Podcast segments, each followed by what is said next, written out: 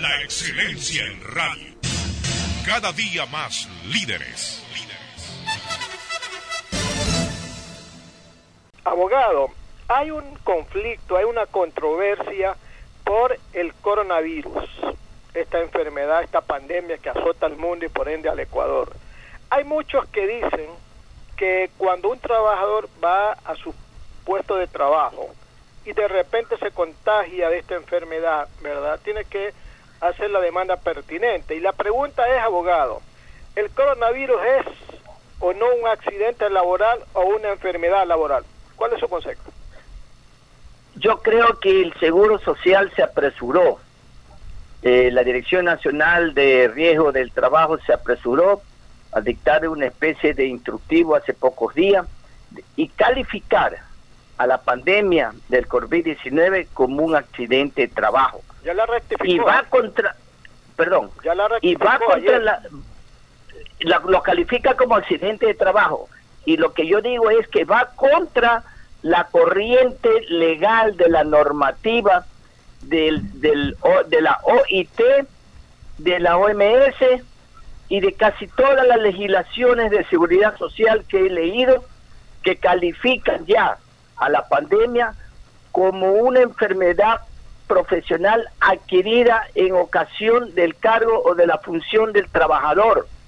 Y es más, le da la cobertura amplia y suficiente de la investigación al núcleo familiar en el hipotético caso de que no pueda ser eh, calificado en el momento de la defunción con el certificado que diga muerte por COVID y si los parientes impugnan, el funcionario de la Seguridad Social o el del Ministerio de Salud tiene la obligación de escucharlo y pedir los diagnósticos previos, dónde estuvo asilado, qué medicina recibió, dónde murió y pedir la historia clínica y rectificar la parte de función y ponerle muerte por COVID. Miren ustedes, estimados amigos, que la OIT dice que por accidente de trabajo mueren 380 mil trabajadores. Pero por las enfermedades profesionales, entre las cuales antes del COVID estaba el VIH, la hepatitis, la hepatitis B y C y otras más, mueren 2.400.000 trabajadores. Y yo no entiendo entonces por qué el seguro se va contra la normativa mundial de calificar como accidente de trabajo. ¿Será que no quiere pagar los muertos de los afiliados porque no tiene plata y con esa instructivo de que es accidente le corre la bola a los empresarios. Mira tú cómo te defiendes y mira tú si cumpliste con los protocolos sanitarios, con las medidas sanitarias que hemos implementado y que tú ya debiste haber tenido un médico en tu planta viste haberles hecho las pruebas del COVID, haber sanitizado tu empresa, haberle dado el gel, la mascarilla, los guantes, haberlo protegido. Porque entonces, si no has cumplido con nada de eso, y peor si has estado en mora más que sea un día, el muerto lo paga tú y no yo. Es un cálculo matemático lo que hicieron en el Seguro Social. Abogado. ¿Cuántos trabajadores afiliados van a morir por el COVID? Tanto. ¿Tenemos plata? No. Bueno, entonces no es, no es enfermedad, es accidente y lo vamos a tratar como un accidente. No denunció la empresa en 10 días, culpable. No tiene los reglamentos de seguridad al día, culpable. No tiene las actas comité paritario en la que tomó las medidas y las acciones para evitar el contagio de sus trabajadores, culpable y lo va a declarar culpable y va a tener que pagar la empresa las indemnizaciones por la muerte de su trabajador, el Montepío y la orfandad. Va a tener que pagarlos. No le va a quedar más con esto, esto, esta normativa que ha dictado el Seguro Social. Es grave para el sector empresarial, pero parece que aquí más le preocupa trabajar por trabajar y como dijo la alcaldesa, yo no voy a permitir y lo hace bien. Semáforo rojo porque no vamos a contaminar el 30% del guayaquileño. Ya está eso dictaminado científicamente. Abogado, ¿se debería hacer una excepción con los trabajadores de la salud, dígase médicos, enfermeras, paramédicos, en este caso? Los trabajadores de la salud, la OIT los ha protegido y todas las legislaciones que he revisado están siendo protegidos. Y yo le voy a dar una primicia aquí a Radio Atalaya, a ver. Y para los amigos deudos de los médicos fallecidos, las enfermeras fallecidas, las esposas viudas, sus hijos, el Estado va a tener que pagar las indemnizaciones por la muerte de los médicos, paramédicos y enfermeras.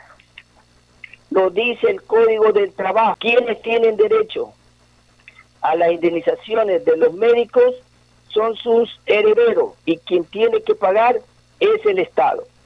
En el capítulo 4 de los riesgos del trabajo del Código del Trabajo artículo 352. Se lo leo textualmente porque sé que la radio es escuchada por los gubernamentales. Derecho de los deudos. Reconócese el derecho que tienen los deudos de los médicos, especialistas, estudiantes de medicina, los que están haciendo la práctica y los están mandando a los hospitales, enfermeras y empleados en sanidad salud pública y en general de los demás departamentos asistenciales del Estado que fallecieron en el ejercicio de sus cargos, pero murieron contagiados por el COVID. Tienen derecho a ser indemnizados y reclamar al Estado las indemnizaciones que corresponden por estos hechos. Clarísimo, artículo 352 en exclusividad para Radio Atalaya. Primera vez que lo digo de todos estos días que he estado investigando este tema, porque me han hecho la consulta. ¿Van a quedar bien muertos? No, señor. Es el Estado el que tiene que indemnizarlo. ¿Y cómo lo va a indemnizar? Aquí viene la respuesta. ¿Tendrá plata? Ya se van acercando a, los 100 médicos y profesionales de salud, los muertos por la pandemia. Hay una ley orgánica que está en y mañana va a entrar al primer debate. Allí es la oportunidad, porque la ley se llama de apoyo humanitario. Tienen que poner un artículo, porque yo he leído la ley y no existe. Se olvidaron de indemnizar al personal médico y paramédico y sanitario. Y estoy hablando hasta los trabajadores que limpian el piso en los hospitales públicos. Se olvidaron de buscar una indemnización si van a recibir más de un millón cuatrocientos mil, separen una plata para darle a las viudas, a los hijos, porque van a demandar. Ahorita no están todavía con el duelo, las lágrimas, consolándose, pero pasa la pandemia y van a demandar al Estado ecuatoriano, quizás por cientos de miles, se harán millones, pero tienen derecho. Y si la ley es de apoyo humanitario, denle la, la indemnización a la familia, que queda sin ese hombre que aportaba al hogar o sin el hijo que aportaba al hogar o la hija que aportaba al hogar con ese sueldo. Y se fueron por el COVID. Entonces este artículo se lo van a ejecutar al Estado. Entonces, si el Estado va a recaudar plata, de una vez se paren para pagar las indemnizaciones. Cuidado va a ser como el eterno Rafael Correa, que dictó el mandato 248 para indemnizar a los despedidos, que fueron 30 mil en los 10 años, y nunca pagó el mandato 4. Nunca pagó el mandato 4. Ni cuando tenía plata, ni cuando no tenía plata. Esta es la oportunidad de que en esa ley se incorpore un artículo para indemnizar a todo el personal médico, mi estimado Alcide. ¿Qué reacción, qué medidas pueden tomar los empleadores con respecto a esta, a esta dictamen de Elías?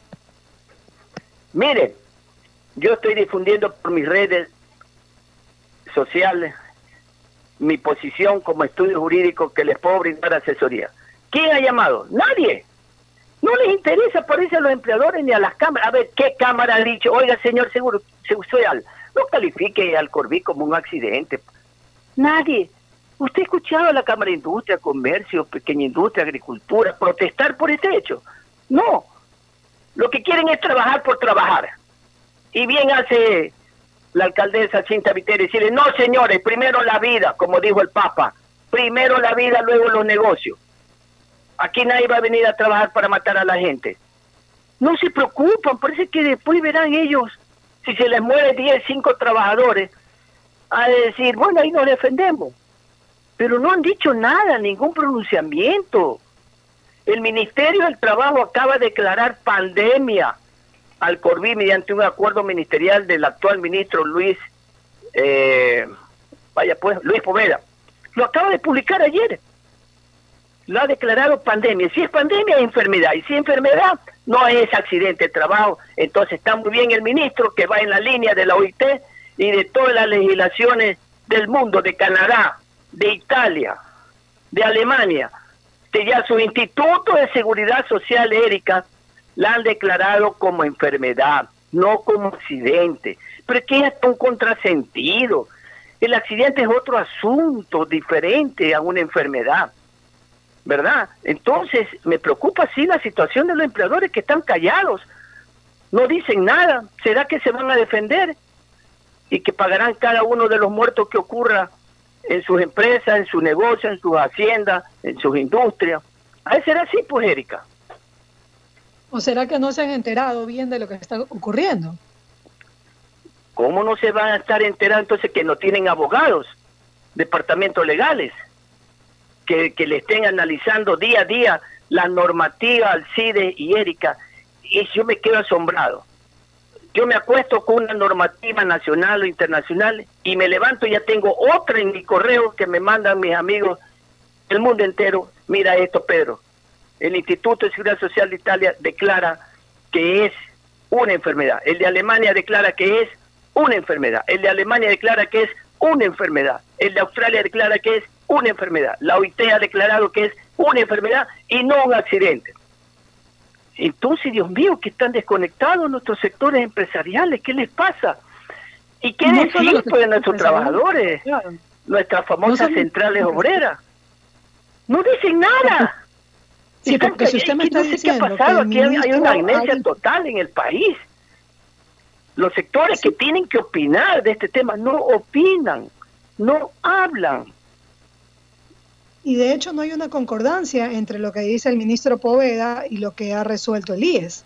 Hay una contraposición ahí, un contrasentido. Es exactamente, bien dicho, Erika. La declara pandemia, lo que quiere decir que lo que tú resolviste el, el 10 de abril, creo que dictó ese instructivo, no sirve, pues, porque tú estás calificándolo como un accidente. Y yo como ministro digo que es una pandemia, es decir, es una enfermedad, aunque no lo dice, pero es una enfermedad. Entonces es la línea correcta, pues. Ahora hay que ver con tantas normativas que se contraponen, cuál prevalece. Porque el seguro te, lo afirmo que va a decir, para nosotros es un accidente y se va a investigar como un accidente. Si el empleador no me notifica la muerte del trabajador en 10 días, culpable. Lo que les dije antes, el seguro va a buscar cualquier cosa para no pagar esos muertos. Así de sencilla es la cosa. La pagará la empresa privada. La normativa está, está dada. En el sentido de los trabajadores, el derecho de los trabajadores, ¿qué tiene que conocer el trabajador antes de ir ya a prestar sus servicios? ¿Cuáles son las condiciones que debería cumplir el empleador para que esté seguro el trabajador? Porque si no, ¿cuál sería el mecanismo del trabajador para defenderse eh, si lo quieren obligar a ir en un sitio que no es seguro? Yo he visto denuncias en las redes sociales y en la radio que ha dicho, yo no voy a trabajar porque me muero. Y nadie lo puede obligar. Nadie puede ir a trabajar ante un hecho cierto de una enfermedad mortal y altamente contaminante y contagiosa. El trabajador tiene derecho de defender su vida y decir, no señor, yo voy, si usted tiene el protocolo de bioseguridad, usted me va a dar guantes, usted me va a dar gel, usted me va a desinfectar a la entrada y a la salida, usted me va a hacer el chequeo del COVID cada mes, está desinfectada la industria, está desinfectada las maquinarias, va a respetar la distancia. Todo eso, él tiene el derecho y decir, yo no voy a trabajar y no me va a sacar visto bueno por falta, ni me va a despedir, porque están prohibidos los despidos. Y ese es otro hecho, Erika y Alcide. En la ley de apoyo humanitario dice que está prohibido los despidos, que se despido. aparte de la del código, creo que pagan tres meses más. No, no debes decir eso. Eso es como darle una carta de libertad para que te despidan. Deben decir, están totalmente prohibidos y se garantiza la estabilidad por mínimo dos años y no valdrá ningún eh, despido porque será declarado ineficaz. Y aquellas empresas que se quieran acoger a la ayuda económica de este fondo humanitario, exigirle como requisito, sine qua non, señor, tráigame su nómina. ¿Por qué despidió usted a 100, 200? Ayer han, despedido a la gente de la panadería California. Primero me reintegran los despedidos me trae el finiquito que les ha pagado todo lo que no les pagó, me trae el aviso de entrada al Seguro Social que lo ha reintegrado y allí te califico para la ayuda económica. Porque entonces van a aparecer industriales, comerciantes, turísticos, agricultores, exportadores. Van a solicitar la ayuda económica.